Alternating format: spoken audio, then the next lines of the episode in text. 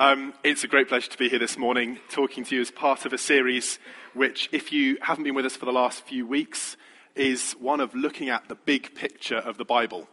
Um, some of you may have seen my face on the promo video we did. You might know that I feel quite excited about this.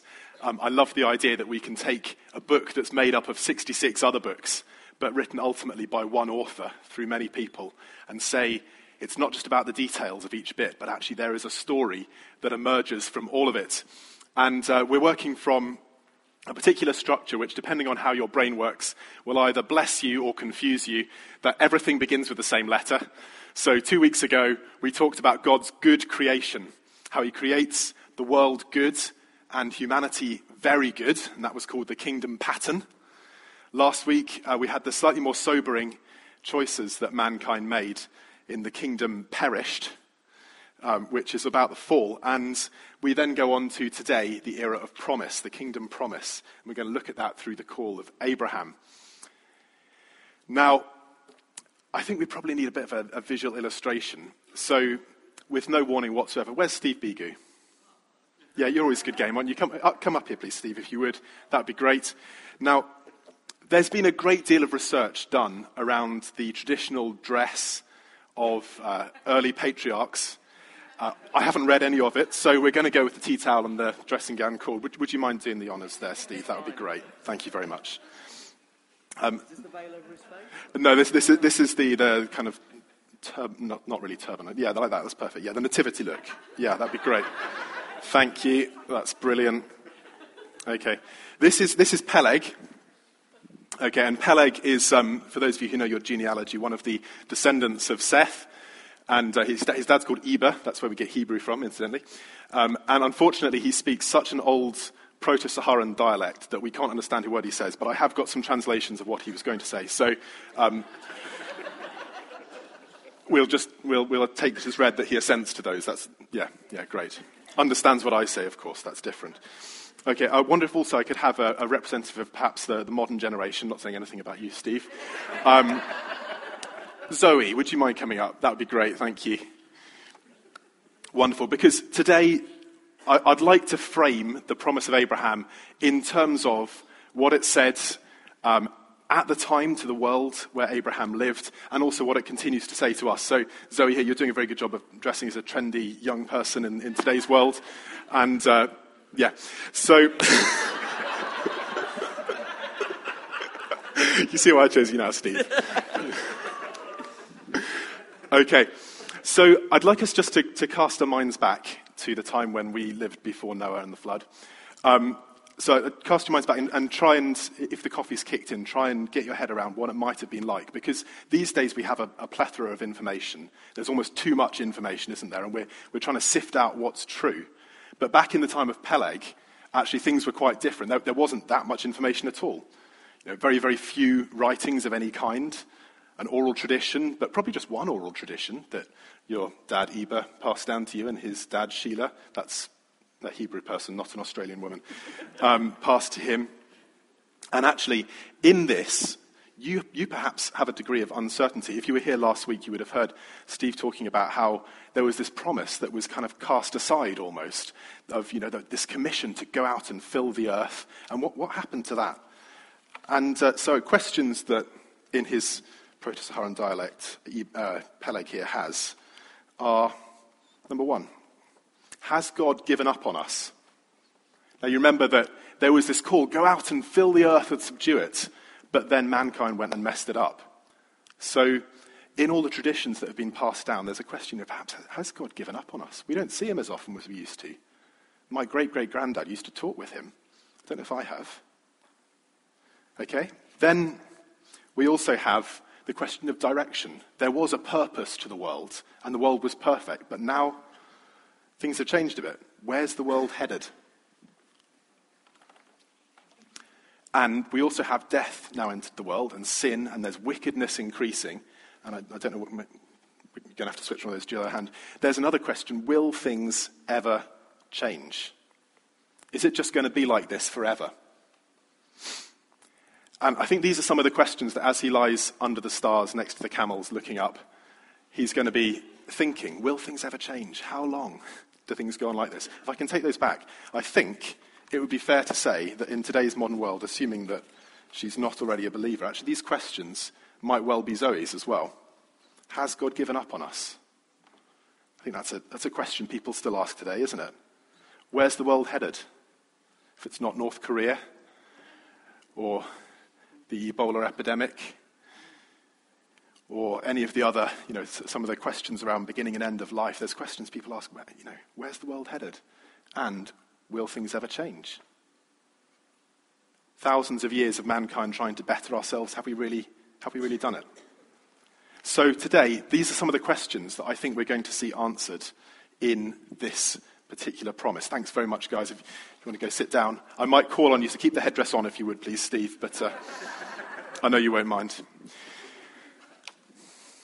Okay, so this is a world of uncertainty.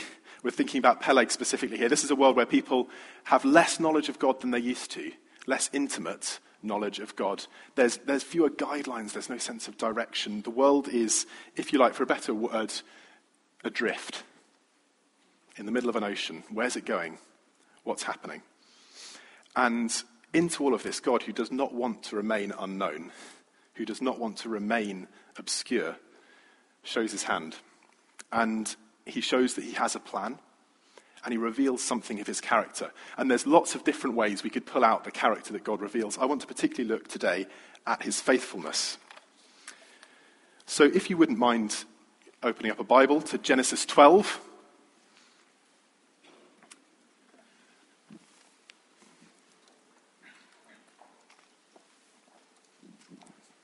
This is a rather abrupt beginning to the story of Abraham. He does actually occur a couple of verses before, but it really is that abrupt in Scripture. He comes out of nowhere. You've got this genealogy, and suddenly this thing happens with Abraham. God shows himself. The Lord had said to Abraham, Go from your country, your people, and your father's household to the land I will show you. I will make you into a great nation, and I will bless you. I will make your name great, and you will be a blessing. I will bless those who bless you, and whoever curses you, I will curse. And all peoples on earth will be blessed through you. So Abraham went, as the Lord had told him, and Lot went with him. Lot is his nephew, by the way, it comes in later. Abraham was 75 years old when he set out from Haran. He took his wife Sarai, his nephew Lot, all the possessions that they had accumulated, and the people they had acquired in Haran, and they set out for the land of Canaan and they arrived there.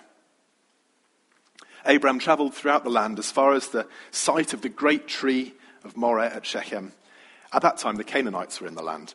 The Lord appeared to Abraham and said, To your offspring I will give this land. So he built an altar there to the Lord who had appeared to him. From there he went on towards the hills east of Bethel and pitched his tent, with Bethel on the west and Ai on the east. And there he built an altar to the Lord and called on the name of the Lord.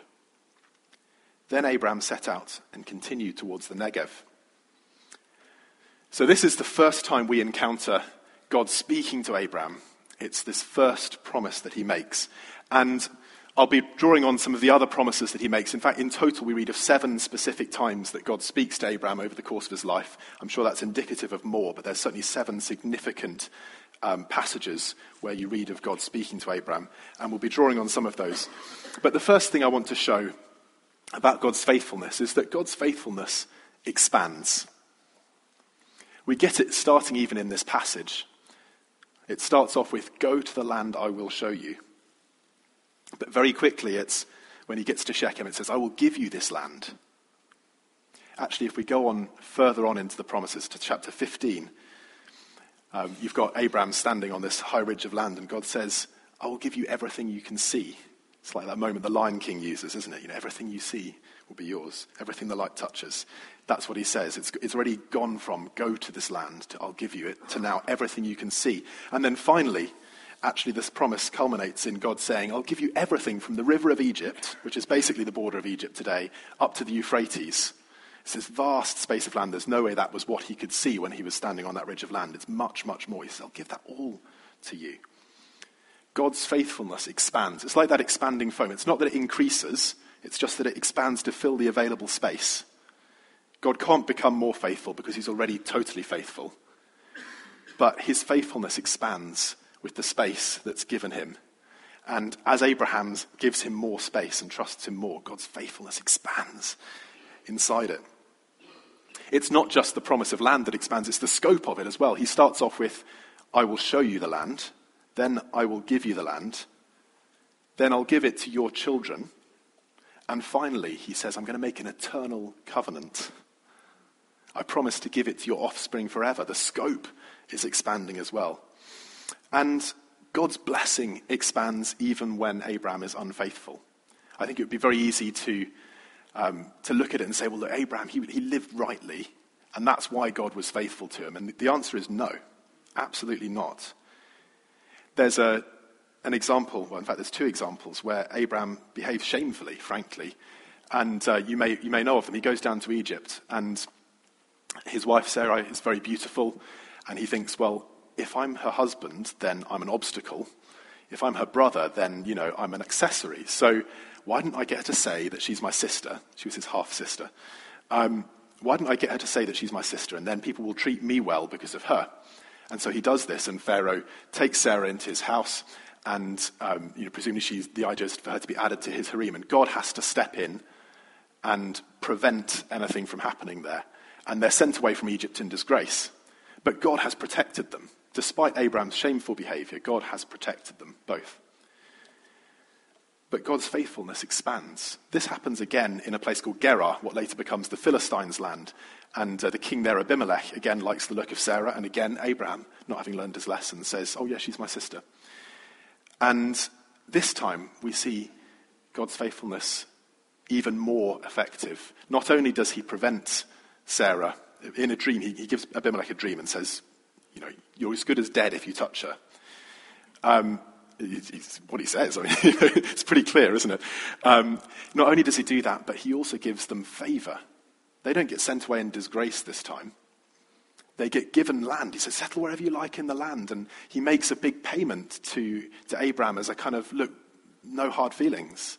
God's blessing is firmly on them. It's expanded from that first event. One of the things you'll get as you read the story of Abraham, and I, I, would encourage you to do this with this particular lens in mind, is God brings him back again and again to the same places, to the same situations, to the same choices. And each time he comes back, you see that God's faithfulness has expanded. And Abraham has normally, anyway, been changed in the process. So whether it's coming back to the same physical location and he's just in a very different place spiritually, or he, you know, he's acquired certain things, whether it's just the fact that you come back again and again to covenant and each time God is more generous, he shows this ongoing, expansive faithfulness. I'd say not only does God's faithfulness expand, but it far exceeds whatever Abraham could have expected. Now, this is a photo of the world's tallest man and the world's shortest man. It was for some anniversary, 90th anniversary of the Guinness Book of Records, I think. Um, so the chap on the right, who's from Nepal, is 54 centimetres high.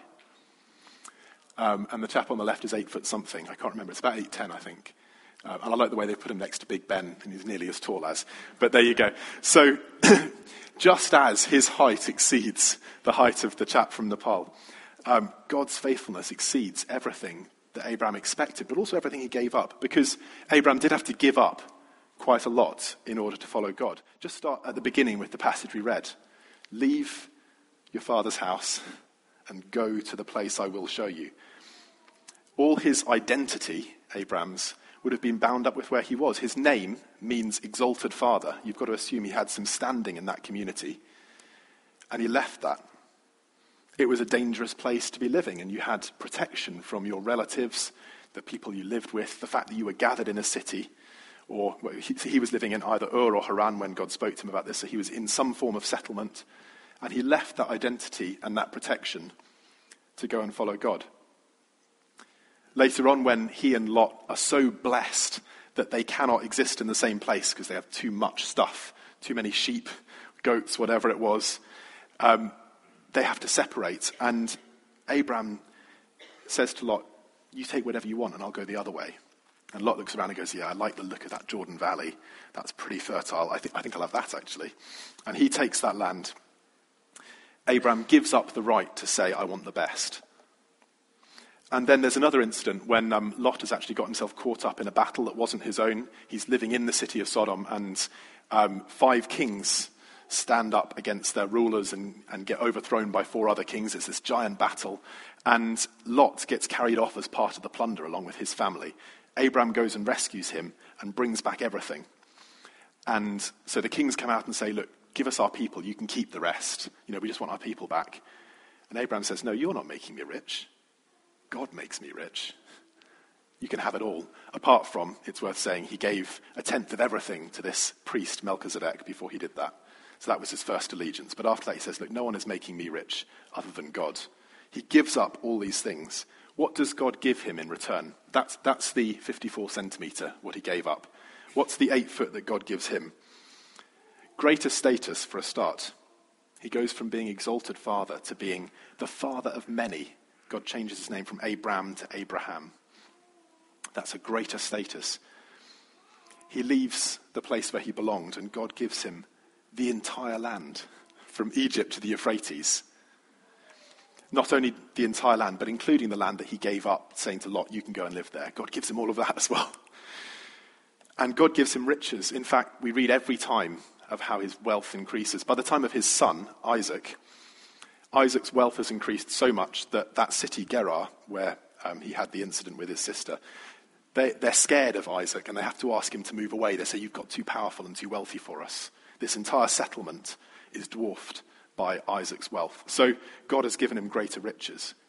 Even more than that, God has given him what he could not naturally have children. God's faithfulness far exceeds what he could have hoped for and what he gave up. Do you see why this is good news for Peleg? He's wondering, has God given up on us? No, God has expansive faithfulness. He's saying, you know, we've, we've lost Eden, that promise. And we're living in this fallen time, but God's faithfulness exceeds what he can expect. This is good news for Peleg. It's good news for Zoe as well. I've lost where you are, back row. There we are. It's good news for Zoe because actually we still need God's faithfulness now. So, how does this apply to to people today? Well, I think it's important to realize that along with expanding and exceeding, God's faithfulness endures. This couple here are Herbert and Zelmira Fisher. Any ideas what they're famous for? Being married for a long time. Yeah, any guesses? They, they, they're the Guinness World Record holders, or they were at the time of their death, the longest marriage. Any shouts out how long that might have been? 81 years, a bit more? bit under 88. It's 86 and a half years they were married. It's quite impressive, isn't it? Their, um, their comment, they were interviewed by, was it Time magazine, I think, and they, they said, Divorce? No, we've never thought about divorce, but I never realized it'd be so long. There you go. God's promises to Abraham are not 86 and a half year promises. They're still going strong today, and that makes it, what, about 4,000 years? And they're still going strong? So that's quite a big claim to make, but I want to dig into that because I believe that God's promises and his faithfulness do endure. So let's have a look at the promises. I will make your name great. Now, I doubt you'd heard of the name Peleg, or if you had, it was probably filed away with a bunch of other names of, oh, yeah, I vaguely remember that's one of the patriarchs. But Abraham, well, that's a bit different, isn't it? I mean, how many people, honestly, do we know around the globe who are roughly of that, that pedigree, that sort of that age? And yet, around the world, probably two thirds of the world would know the name of Abraham in some form. Abrahamic religions cover a decent spread of the globe. Even in some non Abrahamic religions like Hinduism, the name of Abraham is still honored and revered. The name of Abraham is still great 4,000 years later. That's an enduring promise.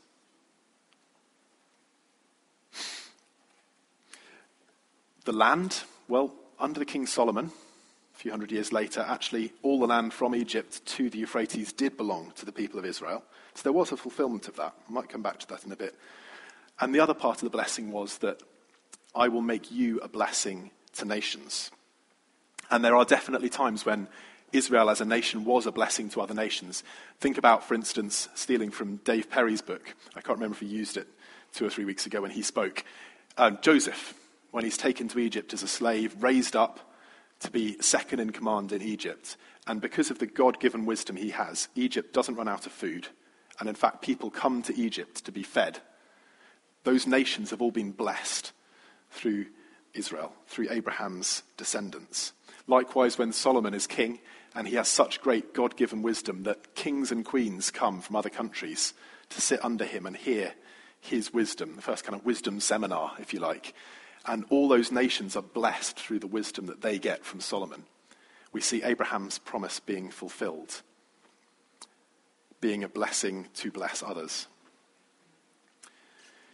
But we do also need to understand what God meant when he spoke about Abraham's offspring. And Paul picks up on this in Romans 11. It's quite important that we, we get our heads around this. So he talks about Abraham having a family tree. He talks about it as being an olive tree. And he says that actually, Abraham's children, it's never been about ethnic descent. Not really. He says that Abraham's children are children of faith. And as some people have been broken off Abraham's family tree because they have lacked faith, so other people have been added in through faith. And he talks about it in the context of having faith in Jesus. He says that those who are natural ethnic descendants of Abraham can, you know, can remain in Abraham's tree, but can be broken out if they lack faith. And that those of us who are not of Jewish descent can be grafted in, even though we don't deserve it either, can be grafted in through faith in Jesus. And so these promises are worked out not only in Abraham's direct physical children, but in those who, through faith, are children of Abraham. And I think I would be fair in saying that Jesus' followers continue to be a blessing to nations today. I know that there's a good spread of nations represented here today. I know there's people here who have worked in numerous nations. I know that of the people who come from all over the globe to Oxford, Many are blessed by the Christians here and sent out. One of Caroline's pet hates, and she used to be wound up about this when she was a, an RE teacher, was one of her RE textbooks had a question on Christians in society today. And they said, What do Christians do in society today to, to bless people? And the only example they gave was that some uh, people like to knit woolens for newborn babies. Which it is fantastic. If you do that, fantastic, that's great. But that, that's ignoring such a huge amount of what Christians do because they love Jesus, isn't it? Uh, whether it's you know, fostering, whether it's education or healthcare, whatever it might be, social reform, justice. I know there's many people here involved with things like just love or speak. So many different ways that people who follow Jesus are a blessing to the nations because they are following in the promises of Abraham. But there is a little bit of a problem, isn't there? Because we've still got this thing with the land. What happened to that promise? You know, I will give you all this land. What happened to that promise?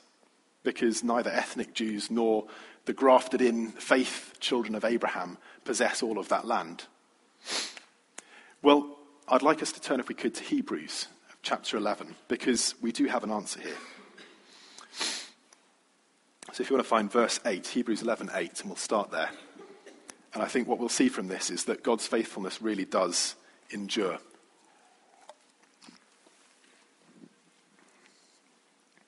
By faith, Abraham, when called to a place he would later receive as his inheritance, obeyed and went, even though he did not know where he was going. By faith, he made his home in the promised land, like a stranger in a foreign country. He lived in tents, as did Isaac and Jacob, who were heirs with him of the same promise, for he was looking forward to the city with foundations, whose architect and builder is God. You see, God's faithfulness doesn't just endure, it also gives us direction and it envisions us.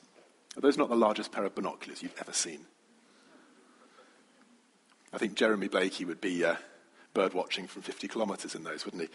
Um, God's faithfulness envisions us, it gives us that view beyond. And if we keep reading that passage from verse 13, all these people, he's referring not only to Abraham and his sons, but also a number of other people in this gallery of champions that we have in Hebrews 11, all these people were still living by faith when they died. They did not receive the things promised, they only saw them and welcomed them from a distance, admitting that they were foreigners and strangers on earth. People who say such things show that they are looking for a country of their own. If they'd been thinking of the country they'd left, they would have had opportunity to return. Instead, they were longing for a better country, a heavenly one. Therefore, God is not ashamed to be called their God, for he has prepared a city for them. You see, these promises to Abraham, they, they were never meant to be wholly fulfilled in this life. We do see them fulfilled in, in patches here and there, but they were never meant to be wholly fulfilled in this life. What this passage reminds us, and what it says, not only in retrospect, but it says that Abraham saw this in some regard, is that God wasn't just making him promises about a particular land or about children. He was promising him something of eternity, this heavenly city that he talks about. Abraham looked beyond the immediate fulfillment of the promises, and he lived, it says here, as a foreigner and a stranger on the earth because he was looking to the fact that God was promising him an eternity in a promised land where God lived. Let's go back to our, um, to our protagonists again. Peleg. You don't live in a world adrift, aimless, meaningless. You live in a world that is shaped and guided by firm and certain promises. Zoe, you don't live in a world that's adrift, aimless, or meaningless. You live in a world that is shaped and guided by firm and certain promises. Those promises endure, they expand, they fill everything that we give them space to fill. You do see Abraham grow in that, don't you? You see him gradually trusting more, giving over more, and you see God's faithfulness expand in that. And he anchors himself to those promises increasingly. So, how do we respond? I'd like to suggest that actually we have that same choice to respond as Abraham did. The first part of that is trust, isn't it? God calls Abraham to leave the country that he's part of and to trust him, and Abraham does. And then Abraham believes him. In fact, in, in chapter 15 of Genesis, it has this phrase Abraham trusted God, Abraham believed, and God credited it to him as righteousness. That phrase gets picked up a couple of times in the New Testament because it's absolutely key to understanding Abraham's life. God didn't credit him with righteousness because he was living a good life, in quotes, because he was doing the right stuff. God credited it to him as righteousness because he was living by faith. He was trusting God and responding to God with that trust and belief that we call faith. Well, given that God's promises are enduring, that response is still open to us today. I've got, there we go. Nice, nice photo there of photo, painting even, of Abraham looking up at the stars.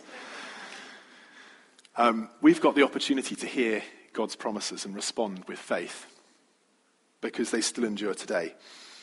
As I've said, these promises are promises received because we're children of Abraham through faith. So there is that offer open to you. If you don't know Jesus, there is an offer open to you to say, through faith in Jesus, I want to be grafted into Abraham's tree. And I want to receive those promises. Not just promises of blessing to be a blessing to others, but promises of an eternity in a land where God lives. Promises of an eternity that exceeds the perfect creation that was lost. I'd love to say more about how it works to put your faith in Jesus how it works to be grafted into that family tree of Abraham's. Um, I don't want to preempt what will be said in the chapter on Jesus that's coming up shortly, but I will say if you feel aimless or meaningless or adrift, you can know that sure and certain promise. And please come and talk to one of us at the end. i will be around here, very happy to talk. Likewise, Steve or one of the other leaders. Come, come and have a talk with somebody and let's talk that over because I believe that those promises are there for you and they endure to this day.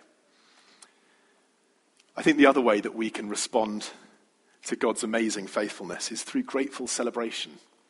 Psalm 136 is a great example of this, picking up on this faithfulness. You might remember it. It's the one that says, Give thanks to the Lord our God. His love endures forever. Give thanks to the God of gods. Exactly. It goes on like this, doesn't it? You know, he made the sun to govern the day and the moon to guard the night. You got it. Okay. This psalm, it goes on and on celebrating God's faithfulness. So let's do that ourselves as well. Just as Abraham was brought back again and again to these same sort of familiar situations, familiar places. You know, I'm coming up to my uh, 33rd birthday. On my 30th birthday, God spoke very clearly to me three times in 24 hours about going from running an IT company to becoming employed by the church.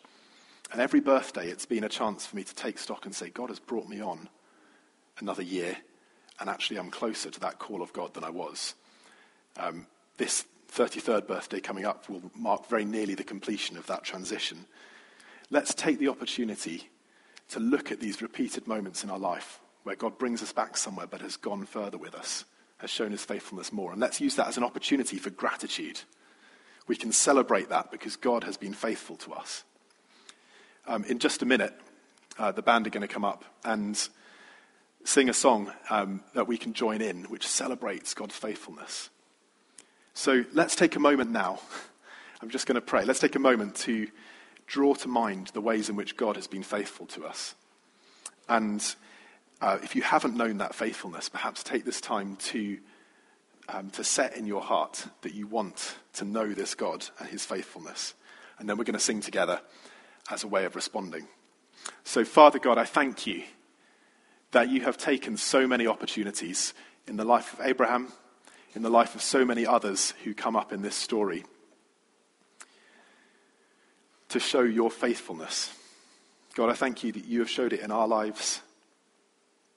And I thank you that because you are through and through faithful, however we engage with you, we will see your faithfulness.